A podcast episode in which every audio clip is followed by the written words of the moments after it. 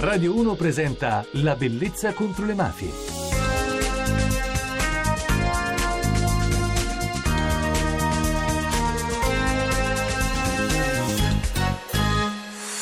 Buonanotte da Francesca Barra e benvenuti alla Bellezza contro le mafie. Anche questa notte parleremo di donne, parleremo di Calabria con il sindaco di Rosarno, la dottoressa Elisabetta Tripodi.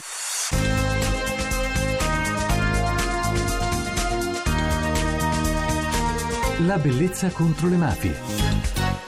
L'intervista. Buonanotte e grazie per essere ritornata alla Bellezza contro le mafie. Buonasera a lei. Lei quando ha deciso di ritornare a Rosarno aveva deciso di farlo per motivi personali o perché voleva contribuire a migliorare il suo territorio? Entrambe le cose, perché io lavoravo fuori e poi sono ritornata a lavorare in Calabria nella piana di Gioia Tauro. Sapevo che lavorare qui forse poteva essere più difficile e far crescere qui i miei figli sarebbe stato un pochino più duro, però ritenevo fosse giusto che chi poteva dare un contributo alla propria terra ritornasse e vivesse qua. Certo io mi sento una privilegiata perché ho avuto questa possibilità. Molti vorrebbero tornare ma per motivi di lavoro non è possibile, che purtroppo la nostra terra non ci garantisce il lavoro. La triste vicenda della, della testimone di giustizia che si è tolta la vita, Cacciola, la pentita invece Giuseppina Pesce che eh, sta permettendo di scoperchiare anche molti misteri legati ad altri omicidi di altre donne. Come viene vissuto dalla cittadina? Guardi, non se ne parla molto perché c'è sempre essere in maniera aperta. Tuttavia io credo che questo sia un segnale che si sta imprimendo nelle coscienze soprattutto nella parte femminile. Il fatto che tante donne, più o meno nello stesso momento storico, abbiano deciso, pur provenendo da ambienti completamente diversi, di scendere in campo e di ribellarsi rispetto a determinate situazioni, sta a significare che qualcosa sta cambiando, che comunque le donne non sono più disposte ad accettare supinamente, e anche nelle famiglie di Indrangheta, quelli che sono i principi dettati dagli uomini. E questa ribellione viene fatta per un denominatore comune, io ritengo, quello di sottrarre i figli a un destino già segnato. Visto che la Calabria purtroppo per troppo tempo tempo è sembrata una terra distante da altre regioni che invece hanno vissuto l'evoluzione del lavoro, della società in maniera differente. Lei non ha mai pensato, proprio per aiutare la, la sua terra, ad impegnarsi a livello nazionale, politico, vista la sua esperienza? Non è una sua io? Guardi, guardi, io da pochissimo che faccio politica,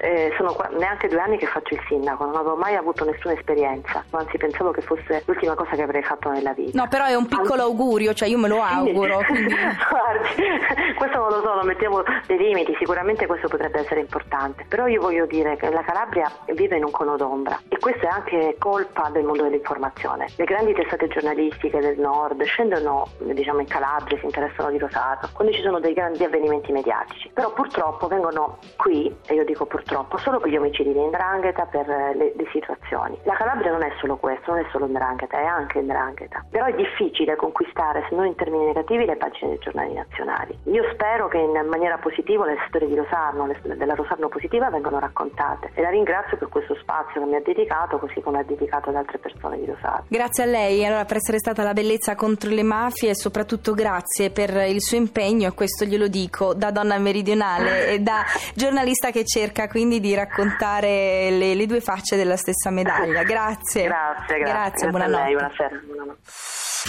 Per saperne di più. Vi ricordo come entrare in contatto con noi attraverso i social, quindi Facebook, nel gruppo della bellezza contro le mafie o su Twitter cercando me, Francesca Barra o direttamente la bellezza contro le mafie. Oppure scaricate le puntate che vi sono piaciute o che avete perso della bellezza contro le mafie www.radio1.rai.it slash la bellezza contro le mafie. La musica la musica di questa notte è di Francesco Guccini, La locomotiva. Non so che viso avesse, neppure come si chiamava. Con che voce parlasse, con quale voce poi cantava. Quanti anni avesse visto allora, di che colore i suoi capelli, ma nella fantasia l'immagine sua gli eroi sono tutti giovani e belli, gli eroi sono tutti giovani e belli, gli eroi sono tutti giovani e belli. Conosco invece l'epoca dei fatti, qual era il suo mestiere.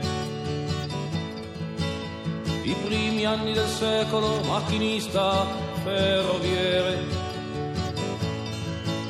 I tempi in cui si comincia guerra santa dei pezzenti. Sembravi il treno anch'esso, un mito di progresso lanciato sopra i continenti, lanciato sopra i continenti, lanciato sopra i continenti. E la locomotiva sembrava fosse un mostro strano dominava con il pensiero e con la mano. Ruggendo si lasciava indietro distanze che sembravano infinite. Sembrava avesse dentro un potere tremendo, la stessa forza della dinamite, la stessa forza della dinamite, la stessa forza della dinamite ma a noi piace pensarlo ancora dietro al motore, mentre fa correre via la macchina a vapore. E che ci giunga un giorno ancora la notizia di una locomotiva come una cosa viva lanciata bomba contro l'ingiustizia lanciata bomba contro l'ingiustizia, lanciata bomba contro l'ingiustizia. Grazie per essere stati con noi questa notte, grazie a Enrico Maglia alla regia, alla parte tecnica Claudio Rancati e voi come sempre per averci tenuto compagnia. Io vi lascio con La notte di Radio 1. Buonanotte da Francesca Barra.